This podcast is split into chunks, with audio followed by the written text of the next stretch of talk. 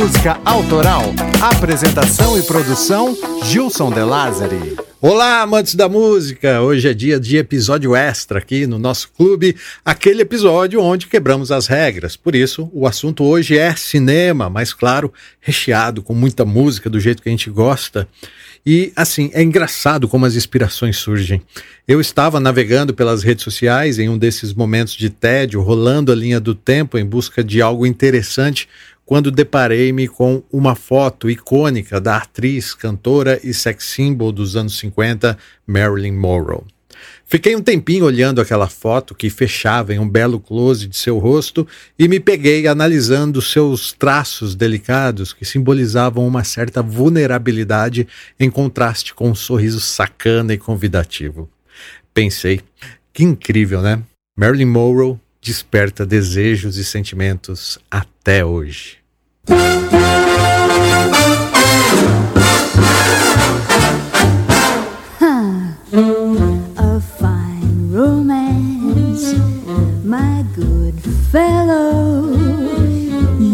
Take romance, I'll take jello.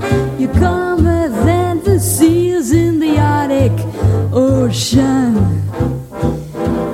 At least they flap their fins to express emotion.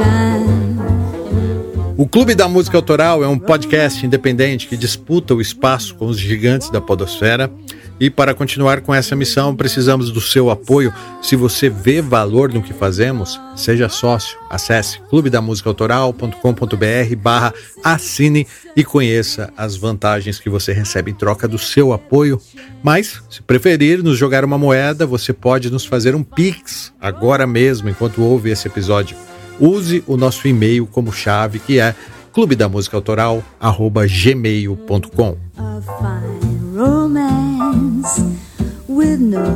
kisses.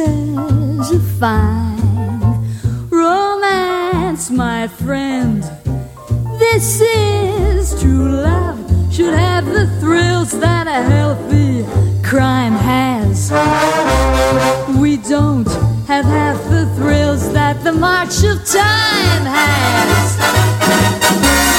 Fine romance. Aqui nesse podcast nós exaltamos a música e é o que faremos hoje também, porque lembre-se que para ser ator ou atriz nos anos 50, saber cantar era uma obrigação devido, claro, aos filmes musicais que faziam grande sucesso.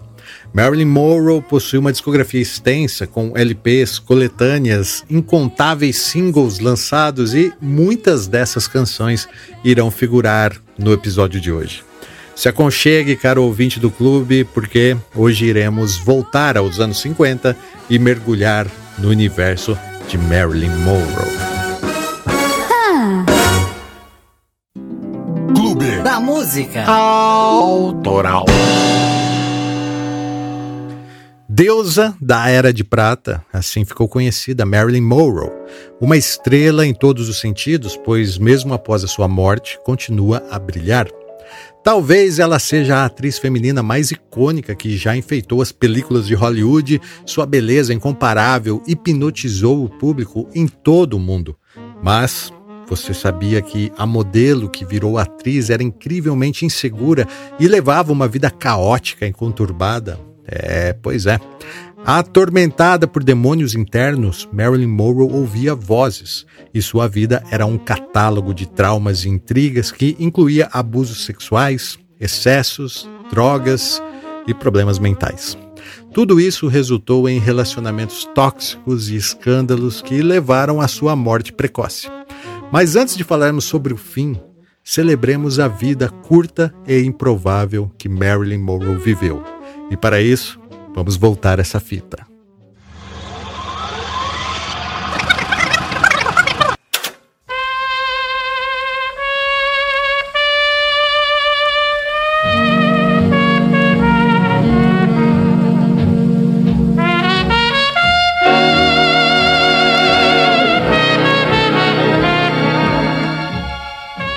A mãe de Marilyn Monroe se chamava Gladys Pierre Monroe e ela teve um impacto profundo na vida da filha. Gladys nasceu em uma família pobre do meio oeste que migrou para a Califórnia na virada do século XX.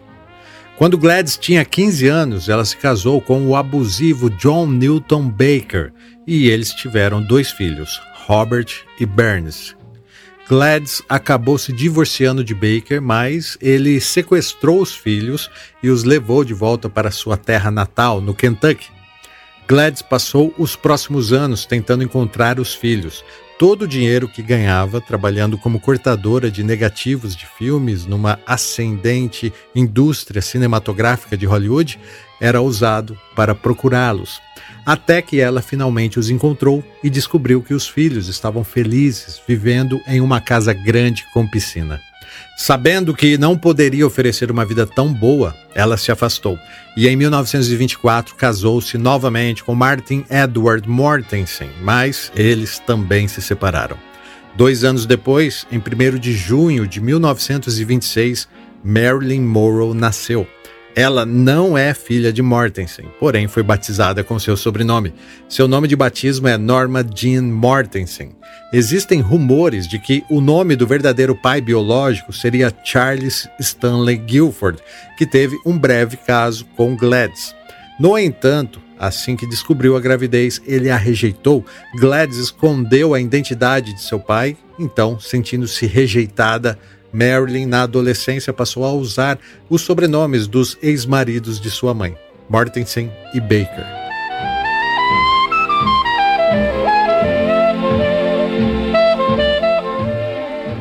Gladys era uma mãe atípica, pois tinha graves problemas de saúde mental. Uma semana depois de dar à luz a Marilyn, ela tentou esfaquear uma amiga em um episódio de delírio, mesmo doente, ela lutou para cuidar da filha, mas acabou sendo convencida a deixá-la em um orfanato.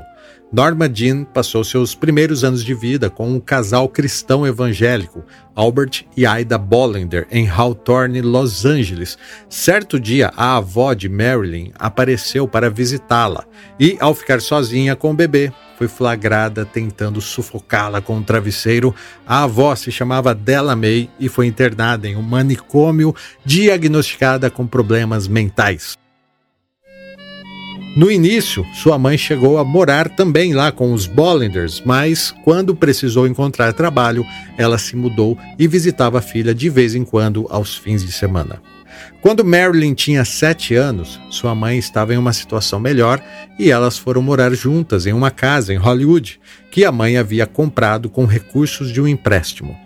Para completar a renda, transformou a casa em uma pensão onde veio morar a sua melhor amiga, Grace McKee. As três iam ao cinema juntas todo final de semana. Naquela época surgiu a primeira loira platinada de Hollywood, que se chamava Jean Harlow. Grace McKee disse para a pequena Norma Jean que sentia em seus ossos que um dia ela seria tão linda e famosa quanto Jean Harlow. Marilyn nunca se esqueceu dessa profecia. Quando tinha oito anos, sua mãe lhe mostrou uma fotografia de seu pai pela primeira vez e ela ficou encantada com aquele homem bonito de olhos penetrantes e bigode fino que parecia muito com Clark Gable. Na escola, a pequena Norma Jean até dizia ser filha de Clark Gable, e aquela foto se tornou significativa para Marilyn, que passaria o resto de sua vida buscando o amor paternal em quase todos os homens mais velhos que conhecesse.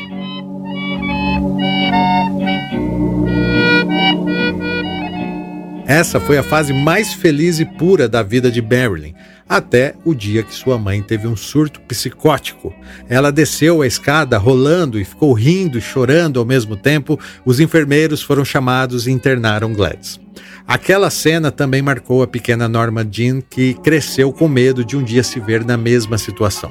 Sua mãe chegou a voltar para casa, mas em 1933 recebeu a notícia de que seu filho Robert Kemet Baker, que havia sido sequestrado pelo ex-marido, morrera aos 15 anos. Desolada e com problemas mentais, a mãe passou a descontar sua raiva em Marilyn. Aos prantos, ela perguntava por que Robert teve que morrer, por que Deus não levou Norma Jean no lugar dele. Para piorar, o pai de Gladys se enforcou em uma crise de depressão e, um ano depois, ela perdeu o emprego. Junto, perdeu a sua sanidade, sendo diagnosticada com esquizofrenia.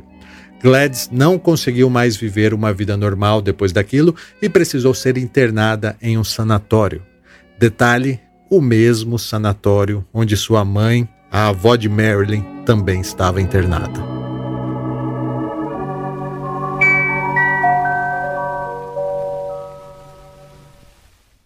A amiga e tia, por consideração, Grace McKee, ficou responsável pela casa e pela pequena Marilyn. Mas, como ela também era muito pobre e estavam passando necessidades, resolveu levar Norma Jean de volta para o orfanato. Existe uma curiosidade sobre isso, que na época as famílias da região que assumissem crianças órfãos como tutores recebiam 5 dólares por semana do orfanato. Norma Jean foi então enviada para uma dessas casas onde precisava trabalhar como empregada doméstica infantil. Mais ou menos na mesma época, quando ela ainda tinha oito anos, Norma Jean foi abusada sexualmente por um desses tutores pela primeira vez. I'll be seeing you in all the old familiar places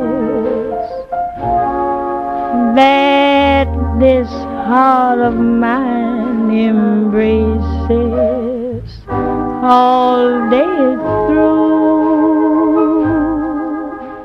Grace McKee continuou visitando Norma Jean, que, devido aos abusos, se tornou retraída, desenvolveu uma gagueira severa e viu suas notas escolares começarem a cair. Então, em 1935, Grace se casou com Irving Doc Goddard e, além de assumirem a tutela, adotaram Norma Jean oficialmente, para que ela não tivesse mais que voltar para o orfanato. Parecia que tudo ficaria bem. No entanto, apenas alguns meses depois, o marido de Grace também passou a molestar Marilyn. I'll be seeing you in every lovely summer's day. Ao longo de sua adolescência, Marilyn passou por vários episódios de abuso. Aos 12 anos, ela já tinha corpo de mulher. E como era muito pobre, suas roupas estavam curtas, o que a deixava ainda mais exposta a esses abusos. No ano seguinte, o molestador e marido de Grace, Doc Goddard, foi transferido para a Virgínia Ocidental mas as leis de proteção à criança da Califórnia os impediam de levar uma criança adotada para fora do estado. E Grace não sabia o que fazer com Marilyn. Ela já estava com 16 anos, então decidiram que a única saída seria ela se casar. Assim se tornaria uma noiva adolescente e futura dona de casa. No dia 19 de junho de 1942, Norma Jean se casou com o filho de seu vizinho, James Daugherty, e foram viver juntos. Para ela, aquilo fazia todo sentido, pois a musa inspiradora, a platinada Jean Harlon, também se casara aos 16 anos com o intuito de sair de casa.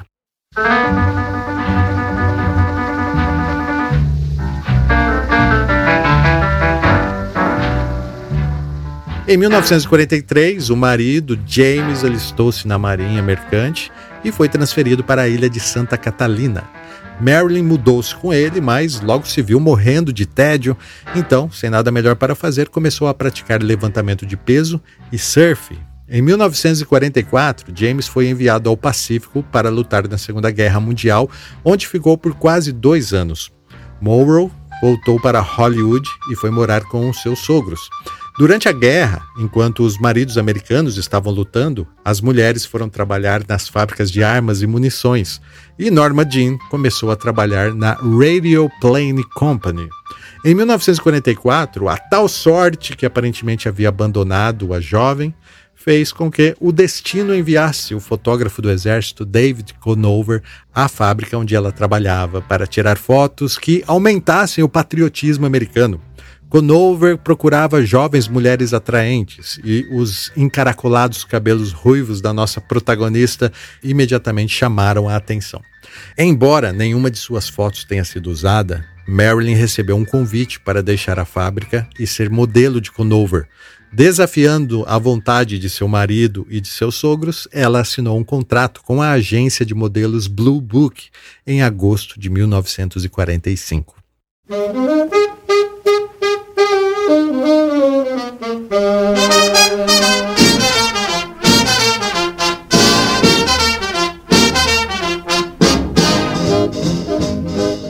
trabalho de modelo acendeu um fogo na alma de Norma Jean. Na verdade, era um incêndio que a deixou em êxtase, pois ela adorava a câmera e aquela valorização a fez pensar que a vida era mais do que passar os dias trabalhando em uma fábrica casada com um militar. Em poucos meses, Norma Jean já estava na capa de 30 revistas, às vezes assinando como Jean Norma. A Blue Book achava que ela era mais adequada para pin-up do que para alta costura, então sugeriram que ela trocasse a cor de seus cabelos para loiro, pois assim apareceriam mais trabalhos. Ela adorou o novo visual, pois ficou ainda mais parecida com a sua inspiradora, Jean Harlow. Quando seu marido voltou da guerra, Norma Jean atrasou uma hora para buscá-lo e apareceu totalmente diferente. Ele surtou e o casamento acabou naquele mesmo dia.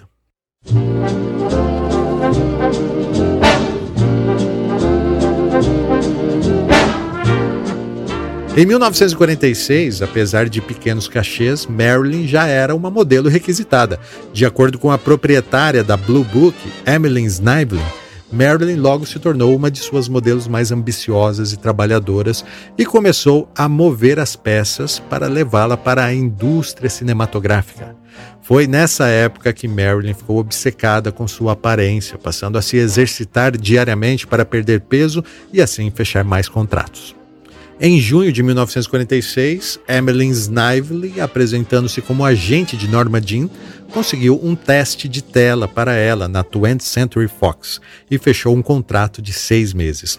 Reza a lenda que ela só conseguiu porque teria dito que o estúdio rival RKO Pictures queria contratar Norma Jean.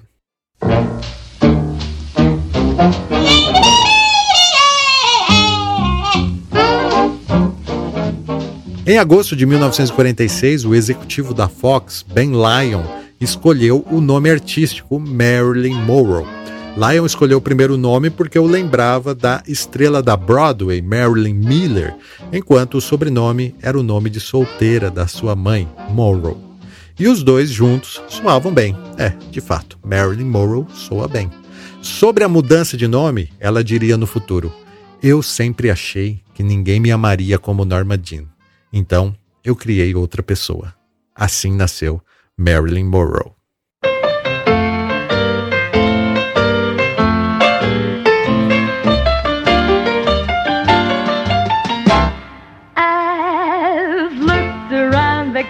And I've seen it all. And what I want, I'm ready to name. It's big and strong and handsome and it's six feet tall. I'm gonna file my claim. A Fox não sabia muito bem o que fazer com ela, então passou a treiná-la para a atuação. A preparação funcionou e Marilyn logo ganhou seus primeiros pequenos papéis. Ben Lyon também a inscreveu no Actors Laboratory Theatre. Futuramente, Marilyn diria em entrevistas que ali viveu a sua primeira experiência do que poderia ser uma atuação em um drama real e foi fisgada pelo teatro. Apesar do entusiasmo sem limites, seus tutores acreditavam que ela era muito tímida e insegura para ter um futuro promissor como atriz. Os estúdios contratavam qualquer pessoa que tivesse potencial, porém os descartavam tão rápido quanto. Foi o que aconteceu com Marilyn e a Fox simplesmente cancelou seu contrato. Mas em 1948 a Columbia lhe deu uma chance e Marilyn começou a trabalhar como ajudante da treinadora de teatro do estúdio, Natasha Lights, que se apaixonou por Marilyn. Reza a lenda que elas tiveram um romance.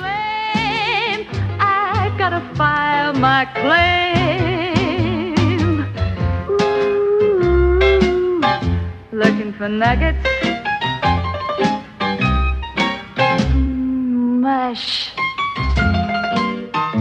Charlie Chaplin escreveu na sua autobiografia que, quando Marilyn não estava filmando pequenos papéis, ela namorava seu filho, Charlie Jr. Chaplin alegou que o relacionamento de seu filho e Marilyn terminou em frangalhos quando Charlie Jr. pegou Marilyn na cama com seu próprio irmão, Sidney Chaplin. Era o início da fama de sedutora que definiria a personalidade de Marilyn no futuro.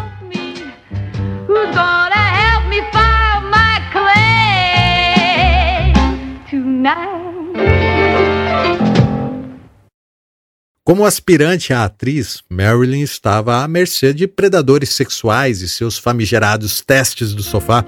Entre eles se incluía Joy Shack, presidente da 20th Century Fox, um homem de 69 anos que deu um contrato temporário para Marilyn com a condição de que ela o atendesse sempre que ele ligasse.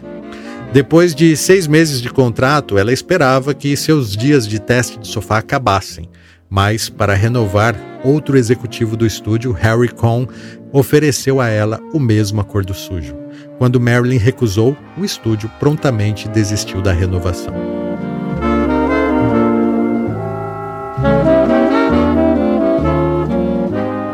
Fred Carker foi o primeiro treinador vocal de Marilyn e eles também tiveram um romance. Ela engravidou e existem rumores de que, para não perder o contrato, ela teria feito aborto. Entre pequenos contratos e testes de sofá, Marilyn Monroe só chamou a atenção em Hollywood quando fez uma pequena ponta no romance musical de sucesso Mentira Salvadora, de 1948, ao lado da atriz Adele Jergens. It was cold outside of Tiffany's. I was shivering in the storm. I walked in and asked the gentleman, could I please keep warm? Apesar de sua beleza estonteante, a jornada de Marilyn até o topo foi atormentada por muitas dificuldades e, sem padrinhos que facilitassem sua ascensão, Marilyn usava o jogo da sedução. Em 1949, depois de anos como modelo e de pequenos papéis mal remunerados, ela estava falida e sozinha. Desesperada por trabalho e dinheiro, Marilyn posou em uma série de nus picantes para os calendários de John Balgard, assinando com o nome fictício de Mona Monroe.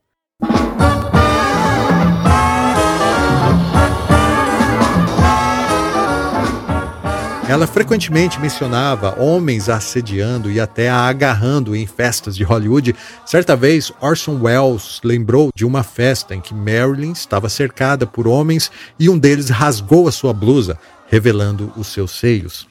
Marilyn gargalhou daquela brincadeira sem graça, mas a risada escondia sua fúria, dizia Orson Welles. My name is Lolita. And, uh, I'm not supposed to play with boys.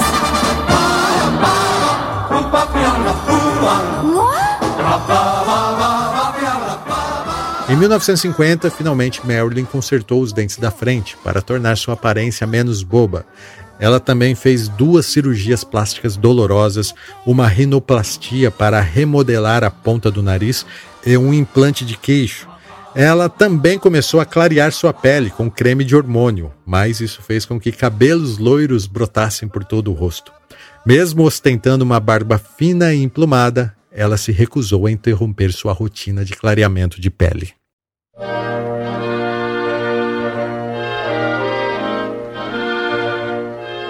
Um dos primeiros papéis sérios de Marilyn no cinema foi quando ela interpretou Miss Caswell em A Malvada, de 1950. O filme ganhou 17 Oscars e até Titanic foi o filme mais premiado da academia. O nervosismo e a falta de experiência na atuação a faziam esquecer suas falas, obrigando a equipe a realizar várias tomadas para uma única cena. Além disso, Monroe era terrivelmente insegura e sempre achava que estava fazendo um péssimo trabalho, dando uma bela mão de obra para os diretores. A waiter. And that isn't a waiter, my dear, that's a butler. Well, I can't yell, oh, butler, can I? Maybe somebody's name is Butler. You have a point. An idiotic one, but a point. I don't want to make trouble. All I want is a drink. Leave it to me. I'll get you one. Thank you, Mr. Fabian. O mais incrível é que em A Malvada foi a beleza, o charme e a vulnerabilidade de Morrow que a tornaram irresistível para o público e para o diretor George Sanders, tanto que sua esposa, percebendo o perigo, sempre aparecia no set para ter certeza que nada estava acontecendo entre os dois. No mesmo ano, Marilyn apareceu no filme noir de John Huston, O Segredo das Joias, de 1950. Marilyn Monroe as Angela, the easy living, green eyed blonde. Haven't you bothered me enough, you big banana head? Just try breaking my door, and Mr. Emmerich will throw you out of the house. James Whitmore as Gus. Em seus primeiros quatro anos em Hollywood, Marilyn apareceu em 16 filmes e todo esse trabalho duro começou a cobrar seu preço. Ela se mostrava muito abalada e confidenciou ao seu treinador de atuação que estava ouvindo vozes. Esse foi um dos primeiros sintomas da instabilidade mental que assombraria Monroe pelo resto de sua vida. If you listen, you can hear it call. Wailery.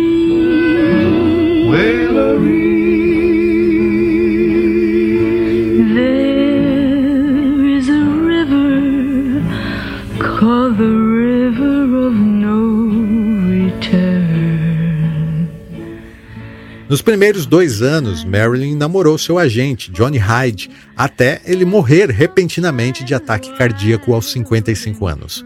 Monroe era a sua protegida e, devastada, ela chorou por dias e até gritou seu nome no funeral. Após a morte de Hyde, o treinador de atuação de Marilyn a encontrou inconsciente em sua cama com 30 pílulas para dormir na boca. Felizmente, ela não engoliu o suficiente para se matar, mas não seria a sua única tentativa de suicídio. He'll never return to me.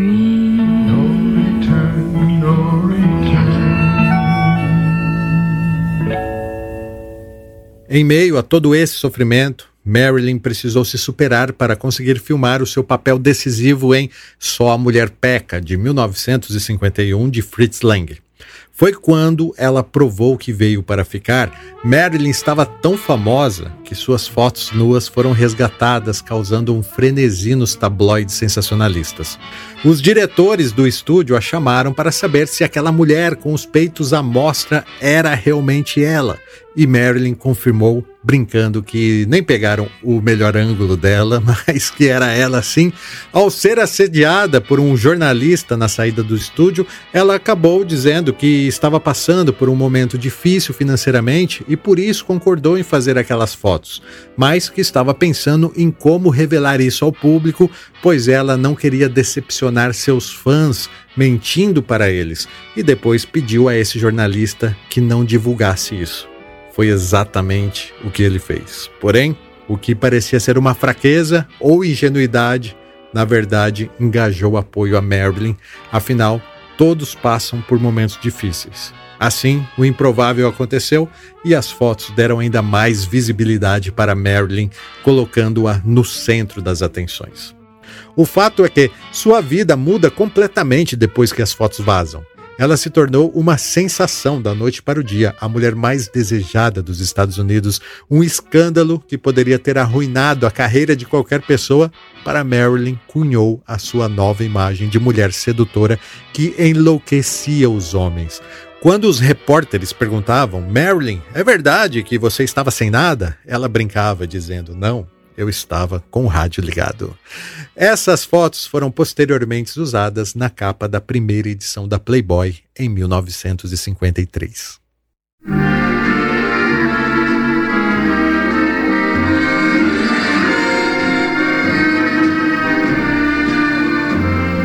I'm through with love, I'll never fall again.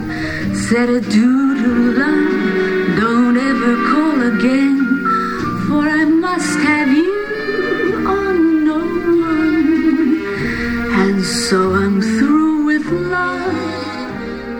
No mesmo ano em que a Playboy foi lançada, Marilyn finalmente decide entrar em contato com o homem que ela acreditava ser o seu pai biológico, o Charles Stanley Guilford.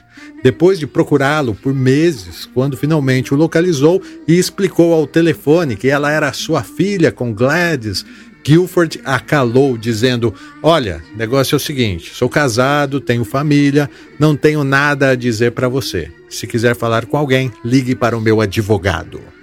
Aquele era o homem de olhos penetrantes e bigode fino da foto ao qual ela havia se agarrado como única referência de um pai. A rejeição de Guilford a esmagou e a levou para lugares sombrios. Sua carreira ia de vento em popa, mas sua vida pessoal estava indo de mal a pior. Em primeiro lugar, Marilyn passou a sentir uma terrível dor menstrual. Isso viria a se tornar uma cláusula em seu contrato, que permitia que ela faltasse ao trabalho durante esse período do mês.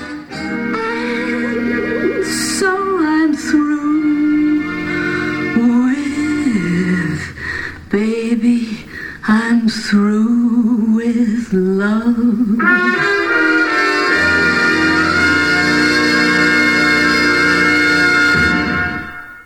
Em 1952, após anos sofrendo de uma endometriose incurável, ela teve que se submeter a uma cirurgia. Marilyn estava desesperada para ter filhos, então, antes da cirurgia, ela grudou um bilhete na barriga em um último apelo aos cirurgiões, implorando que não removessem seus ovários durante o procedimento. Já recuperada, em 1953, ela apareceu em três filmes de sucesso: Torrentes de Paixão, Os Homens Preferem as Loiras e Como Agarrar um Milionário. Uh, look, Yes. didn't you bring your glasses? What glasses? Don't you wear glasses? Oh, damn me, no. Whatever gives you that idea? You've got the most peculiar vision I ever saw. Why do you say that? Because you're reading that book upside down. Os estúdios queriam que Marilyn fosse a nova estrela loira. Na época já havia o termo loira burra, que definia a bonitinha, voada, divertida, mas que não entendia muito sobre as coisas da vida. Marilyn odiava ser rotulada como uma idiota, mas sabia que teria que ir por esse caminho. Foi nessa época que ela ganhou a reputação de ser difícil de trabalhar e ainda era incrivelmente insegura e precisava de seu treinador de atuação autoritário com ela o tempo todo. Marilyn exigia refazer a cena até 40 vezes se não ganhasse o selo de aprovação do treinador.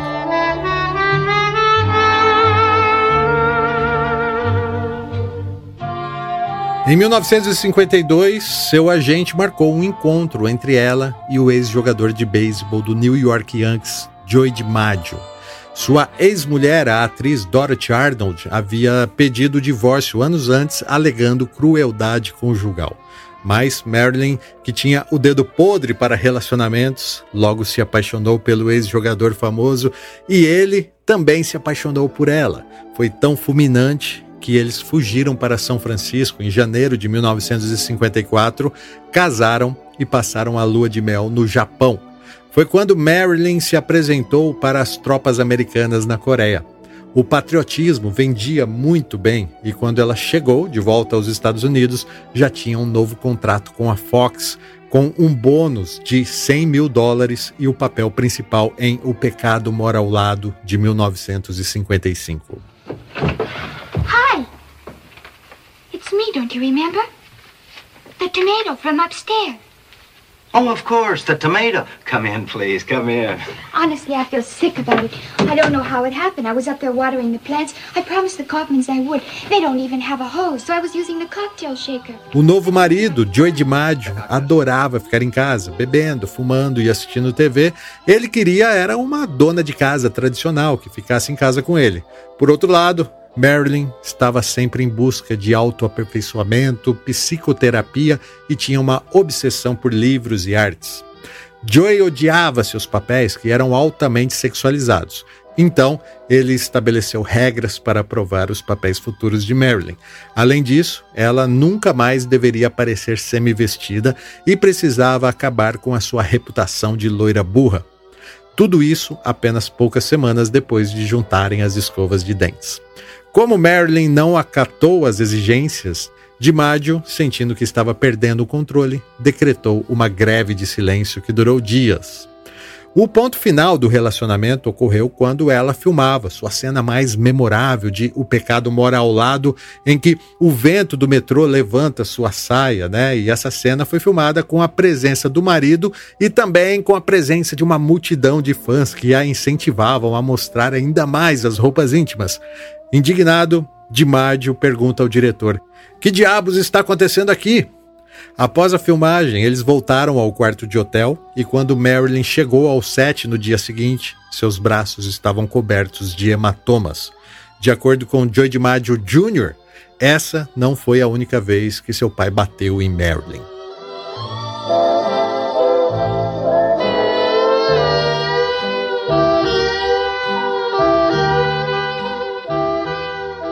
No período em que esteve casada com esse homem controlador, Marilyn começou a beber muito e a tomar sedativos. Após anunciar o divórcio, ela teve um caso com seu treinador de voz, Hal Scheifer.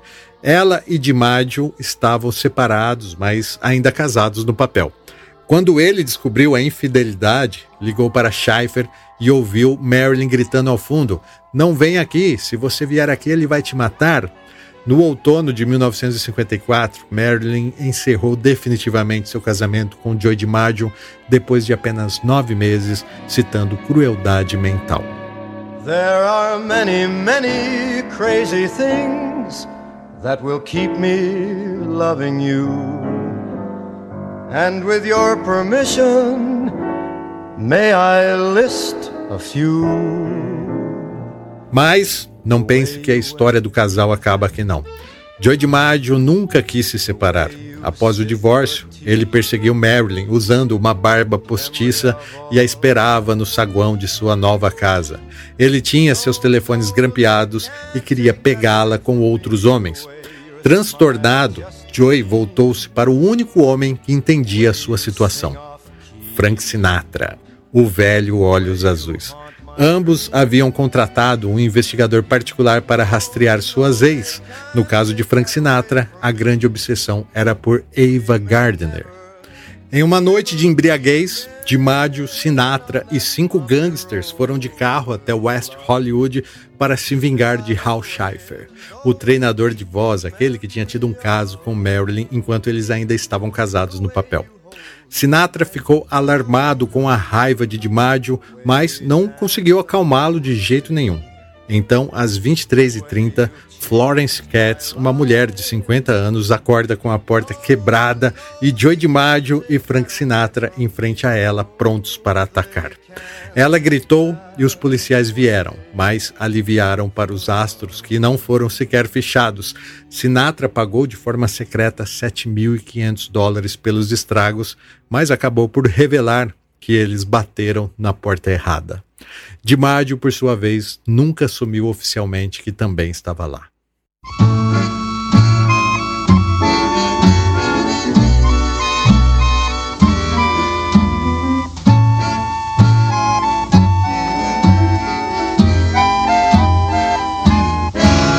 When love goes wrong, nothing goes right.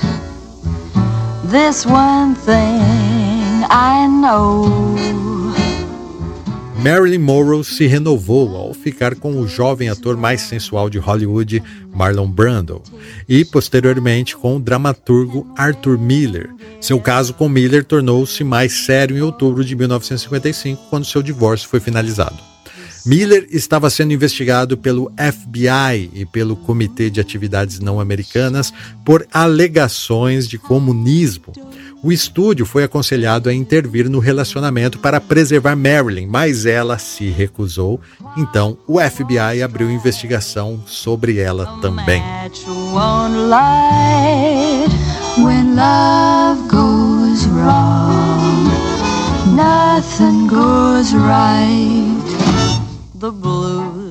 Em 1956, eles se casaram em Nova York e se converteram ao judaísmo. Esse era o casamento mais improvável dos últimos tempos. Arthur era um escritor intelectual e Marilyn era Marilyn, ela mesma. No mesmo ano em que se casaram, Marilyn mudou legalmente seu nome de Norma Jean para Marilyn Monroe. A surpresa foi quando um fã pediu um autógrafo e ela teve que perguntar para o marido como soletrava o seu nome. Isso não caiu nada bem e ele ficou bem irritado. Arthur Miller rapidamente se arrependeu de ter se casado com a mulher mais linda e desejada do mundo. Ele escreveu coisas indescritivelmente cruéis sobre ela em seu diário que ela era decepcionante, pegajosa, imprevisível e constrangedora. E ele sentia vontade de machucá-la. Marilyn encontrou o diário e leu os pensamentos do marido sobre seu casamento. Desnecessário dizer que ela ficou com o coração partido, mas não se separaram ainda. When love goes wrong, nothing goes right. Nothing goes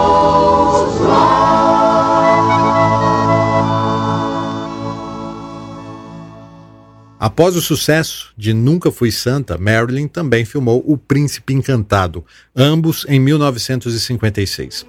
Estressada e tomando todo tipo de pílulas, seu peso variava muito. A estilista teve que criar seus figurinos em vários tamanhos. Marilyn desentendeu-se com Sir Lawrence Oliver, o diretor inglês que odiava os seus atrasos constantes e os esquecimentos de suas falas. Oliver chegou a gritar com ela: só seja sexy, em três palavras ele encontrou o calcanhar de Aquiles de Marilyn, que vinha tentando se livrar do título de loira burra. Para piorar, o sonho de ter um filho ficava cada vez mais distante. Marilyn engravidou três vezes, em 1956, 57 e 58. Tragicamente, foram dois abortos espontâneos e uma gravidez ectópica. Depois da terceira gravidez fracassada, ela parou de tentar.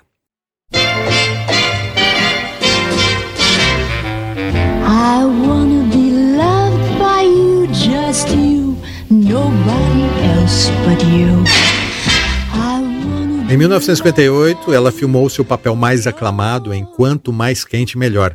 Para controlar o seu frágil estado emocional e insônia, ela tomou uma série de medicamentos e por isso levou 60 tomadas para gravar essa frase aqui, ó.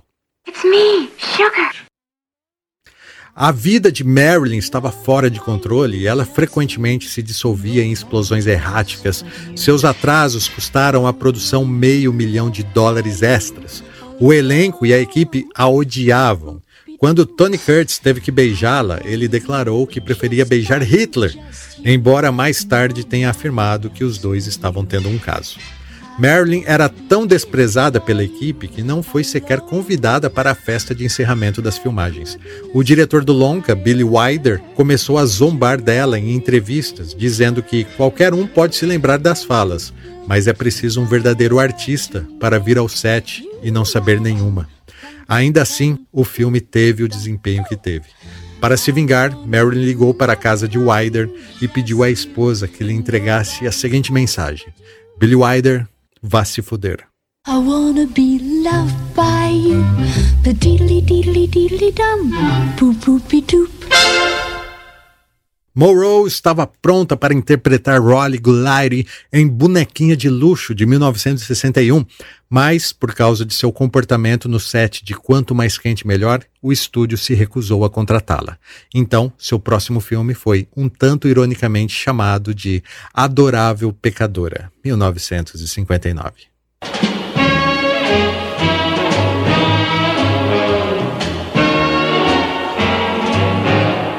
susceptible to stars in the skies. I'm so romantic. Enquanto isso, seu casamento com Arthur Miller estava terminando. O comportamento cruel do marido a fez se sentir sozinha, não amada e com vergonha. Ela embarcou em um caso com seu colega de elenco, Yves Montan, que a engravidou. Infelizmente, como todas as suas tentativas anteriores, essa gravidez também não foi à frente e tudo isso teve seu preço.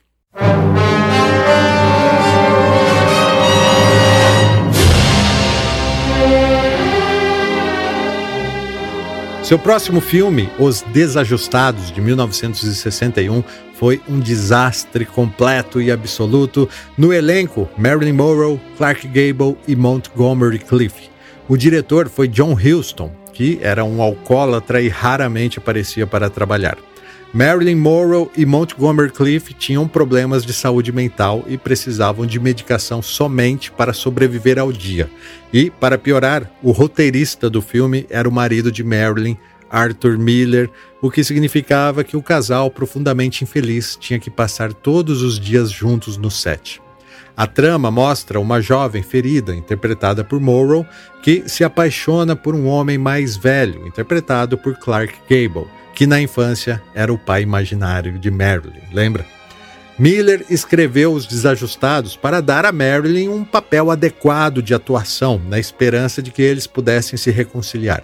Em vez disso, a experiência encerrou seu relacionamento para sempre. Miller teve um caso com a fotógrafa Ing Morá e cruelmente explorou as inseguranças de sua esposa, dando de propósito a ela mudanças de roteiro de última hora. Marilyn havia desenvolvido dependência de barbitúricos e as filmagens foram interrompidas porque ela precisou passar uma semana fazendo desintoxicação. No entanto, apesar de seus muitos problemas, assim que voltou, ela deu o melhor desempenho de sua vida.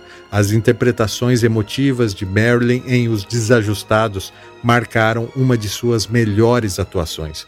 O diretor John Huston justifica que, quando Morrow estava no personagem, ela não estava fingindo a emoção. Ela trazia aquilo para a realidade, indo fundo dentro de si mesma. Pode-se dizer que algo bom saiu das imagens de Os Desajustados. Marilyn finalmente encontrou em Clark Gable a figura paterna que sempre desejou. Enquanto o resto da equipe a tratava com desprezo, Gable era gentil, generoso e carinhoso. Infelizmente, Clark Gable teve um ataque cardíaco fatal poucos dias após o encerramento das filmagens. Alguns atribuem ao fato de que Gable não usava dublês e aos 59 anos teria exagerado nas acrobacias. Quando ele morreu, Marilyn chorou compulsivamente. Na sequência, Miller e Morrow anunciaram que haviam se separado. You, a sensitive fellow, so sad for his wife. crying to me about the bombs you dropped and the people you killed. You have to get something to be human. You never felt anything for anybody in your life. All you know is the sad words. You could blow up the world, and all you would feel is sorry for yourself. Como já estava profundamente vulnerável, filmar os desajustados levou Marilyn ao limite e durante a produção ela disse ao psiquiatra que estava ouvindo vozes novamente. Para combater o seu estado mental em constante deterioração, ela tomou três vezes a dosagem máxima do comprimido de dormir pentobarbital e os resultados foram catastróficos. Dopada, Marilyn concordou em se internar em uma clínica de reabilitação, acreditando que estava indo para um lugar para se recuperar mas, na verdade, a mulher mais desejada do mundo foi forçada a entrar em uma cela acolchoada e ameaçada com uma camisa de força. Marilyn Monroe foi diagnosticada por dois psiquiatras importantes com esquizofrenia, assim como a sua mãe.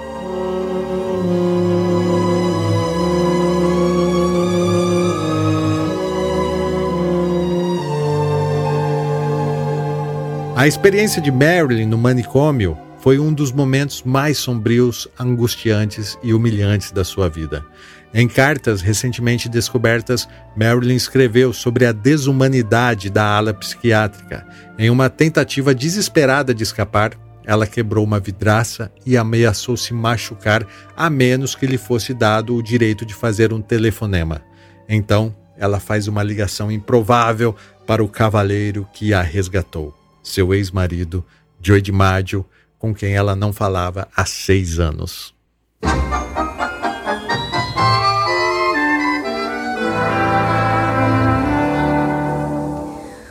Lazy, I wanna be Aflita devido aos últimos acontecimentos, Marilyn ainda aceitou assinar contrato para fazer Alguém Tem que Ceder, de 1962, mas não apareceu nas primeiras duas semanas de filmagem, pois sua queda para a bebida e as drogas havia ficado incontrolável. Seu maquiador aplicava a maquiagem enquanto ela estava semi-acordada em sua cama e só reagia à base de mais drogas. O estúdio demitiu Marilyn Monroe o filme permaneceu inacabado, mas foi transformado em um curta-metragem. Mesmo com todos esses problemas, Morrow era a maior estrela de sua geração e a Fox voltou atrás, reabrindo as negociações e dando a ela um novo contrato, incluindo um papel principal em uma comédia de humor negro. Infelizmente, ela nunca faria outro filme, porque seus demônios haviam levado o melhor dela. O nome do filme que ela nunca conseguiu fazer foi A Senhora e Seus Maridos. killing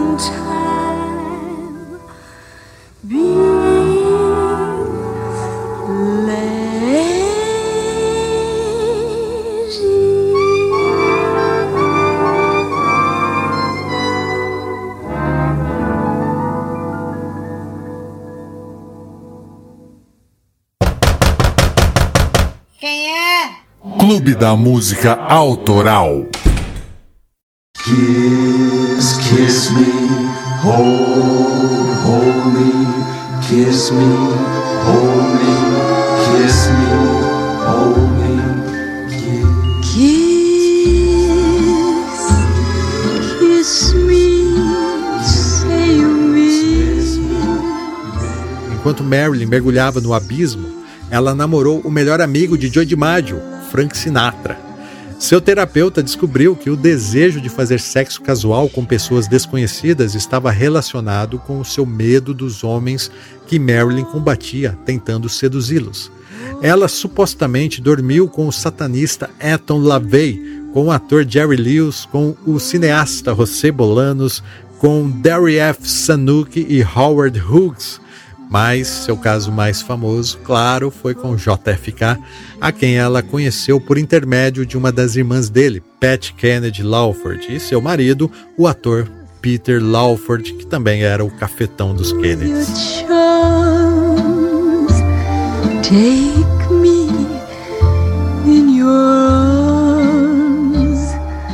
Em maio de 1962, ela fez a famosa serenata para o presidente Kennedy em sua festa de 45 anos, cantando a sua versão sexy de Happy Birthday, Mr. President. Esse episódio mítico é recheado de curiosidades. O vestido que Morrow usou naquela noite custou 6 mil dólares. Foi coberto com 2.500 strass e era tão apertado que teve que ser costurado nela.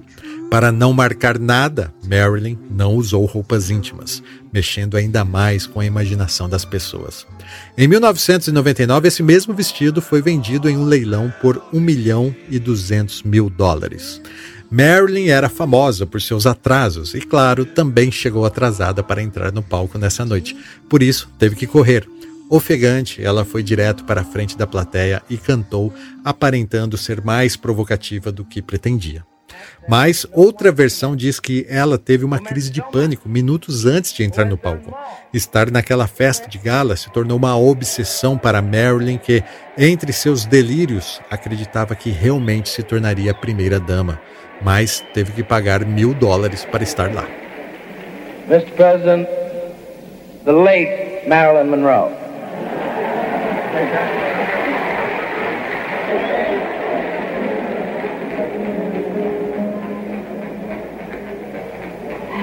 Happy birthday to you. Happy birthday to you. Happy birthday, Mr. President. Happy birthday to you. A forma sexy e provocativa como ela cantou para o presidente dos Estados Unidos gerou muita polêmica na época, então, obviamente, a imprensa lançou rumores de que os dois estavam tendo um caso e de fato eles estavam, o que culminou em um dramático confronto com a ex-primeira-dama Jackie Kennedy. Na biografia de Christopher Anderson, de 2013, o último ano de Jack Jack, ele afirma que Marilyn ligou para Jack Kennedy e disse a ela que JFK havia prometido se casar com ela. Fria, a primeira-dama respondeu: Marilyn, que ótimo! Assim você se mudará para a Casa Branca, assumirá as responsabilidades de primeira-dama e terá todos os meus problemas para você.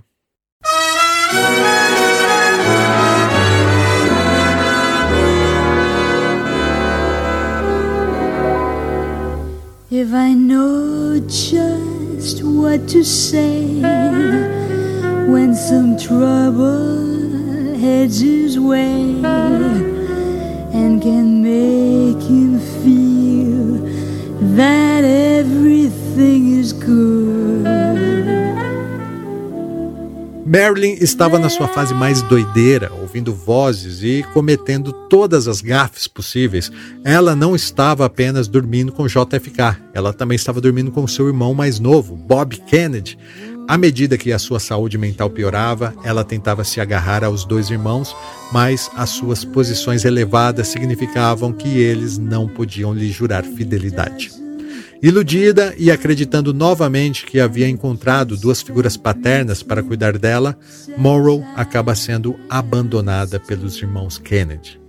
A traição dos irmãos Kennedy levou Marilyn mais uma vez ao limite e ela escreveu o seguinte poema, aspas, Me ajude, me ajude. Sinto que o fim está chegando perto e tudo que quero é morrer, morrer. Por quê? Por quê? Fecha aspas. Ela entrava nos quartos de casais alheios no meio da noite e ficava ao pé da cama, olhando para eles e perguntando: por que eu não posso ser tão feliz quanto vocês dois? Então, poucos dias antes de morrer, Morrow ligou para um amigo fotógrafo tarde da noite. Ela queria tirar fotos, triste e bêbada.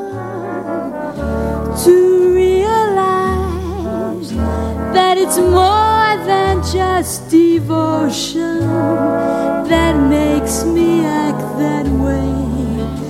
And as years go em 5 de agosto de 1962, o corpo de Marilyn Monroe foi descoberto em sua casa em Brentwood, Los Angeles, por seu psicólogo. Ela tinha apenas 36 anos. Foi encontrada em sua cama, nua e com o telefone nas mãos. O ator Peter Lawford, amigo de Marilyn e cafetão dos Kennedy, atendeu um telefonema dela naquela noite e sabia que algo estava muito errado. Ele tentou ir até a sua casa para ver como ela estava, mas foi convencido a desistir devido às potenciais ramificações políticas. Ela havia ido muitas vezes até o limite do seu corpo e o legista afirmou que Marilyn Monroe cometera suicídio por overdose de barbitúricos, mas as teorias da conspiração cercam sua morte até hoje, até mesmo Marlon Brando, que falou com ela por telefone poucos dias antes de sua morte, disse que ela estava bem e acreditava que Marilyn foi assassinada. A conspiração mais famosa é que os Kennedys a mataram e encenaram um suicídio. Certamente eles tinham um bom motivo para isso. I'll be in my room alone. Every meridian. And I'll be with my diary and that book by Mr. Gideon. Bye bye, baby. Remember, you're my baby. Seu funeral foi realizado no cemitério Westwood Village Memorial Park, em Los Angeles, e organizado pelo ex-marido Joe DiMaggio. Dentro do caixão aberto, Marilyn Monroe usava um vestido verde-maçã e segurava rosas cor-de-rosa. Infelizmente, como seu cabelo loiro platinado teve que ser parcialmente raspado para a autópsia, ela usava uma peruca. Apenas cerca de 30 pessoas a viram deitada em um caixão porque o seu funeral foi limitado a amigos íntimos e familiares.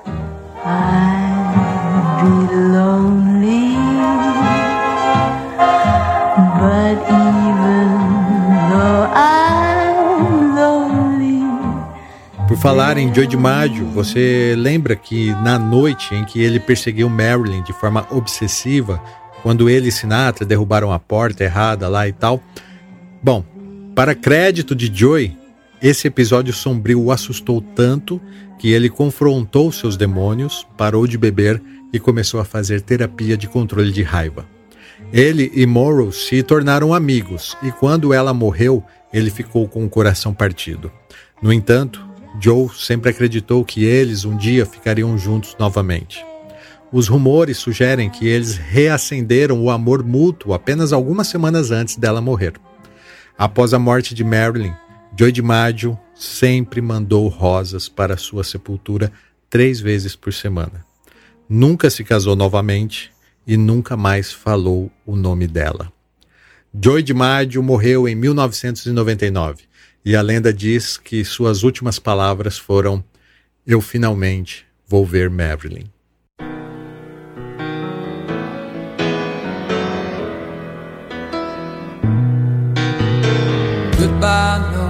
Jean.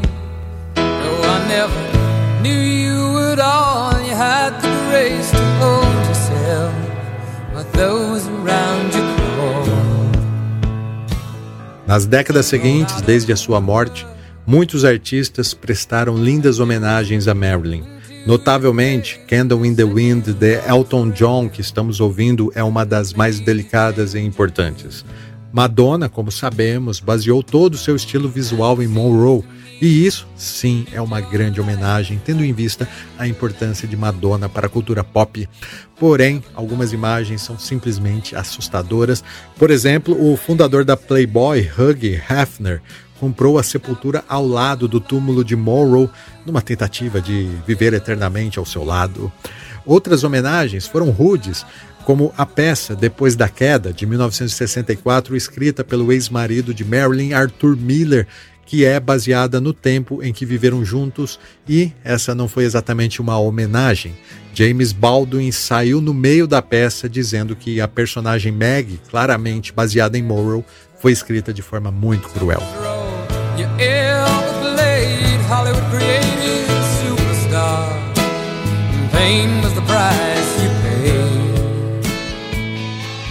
Como sabemos, o mais ilustre amante de Marilyn, John F. Kennedy, foi assassinado em 1963 e seu irmão Bob Kennedy foi assassinado em 1968.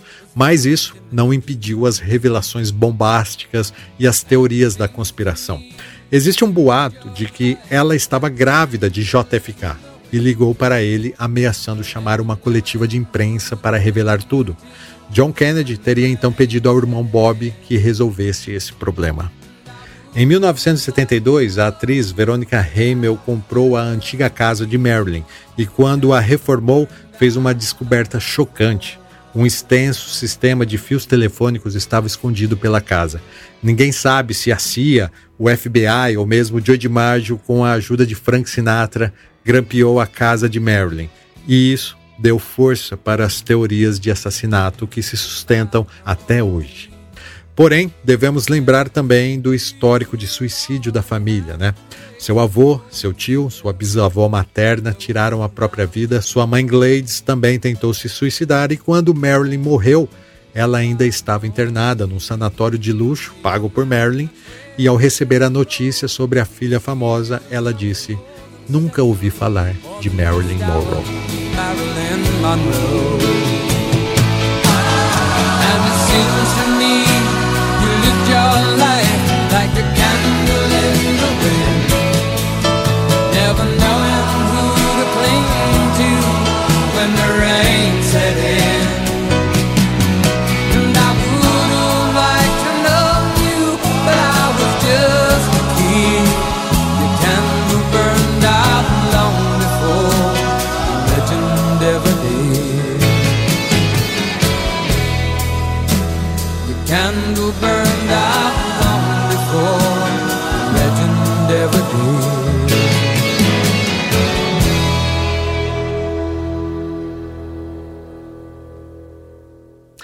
Então é isso. Espero que você tenha gostado desse mergulho na vida de Marilyn Monroe e que indique esse episódio para pessoas legais que também precisam ouvir essa história. Quero agradecer aos sócios diretores que fazem parte da mais alta patente desse clube. São eles Matheus Godoy, Henrique Vieira Lima, Caio Camasso, Marcelo Leonardo, Luiz Machado, Lucas Valente, Antônio Valmir Salgado Júnior, João Júnior Vasconcelos Santos, Diego Vinícius, Jax Liston, Liston Jr., André Fonseca e seja bem-vindo, Alessandro Carrano Córdova. Reitero aqui que, se você vê valor no que fazemos, seja um sócio desse clube, acesse clubedamusicaautoral.com.br barra assine e conheça as vantagens que você recebe em troca do seu apoio.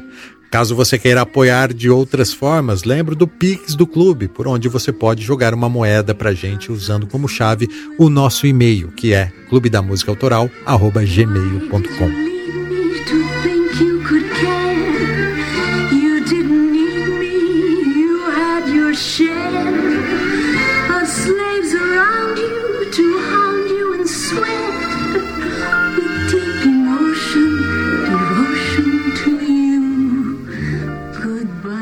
Encerramos por aqui, lembrando que esse podcast é um oferecimento dos sócios do Clube da Música Autoral.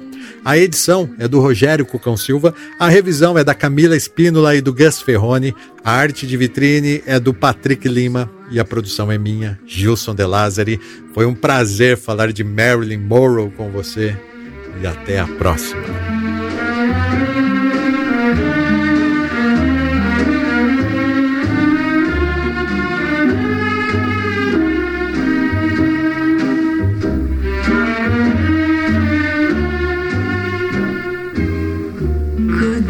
Spring and all it meant to me.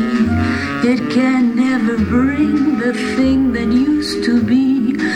For I must have you or no one. And so I'm through with love. And so I'm through with baby. I'm through with love.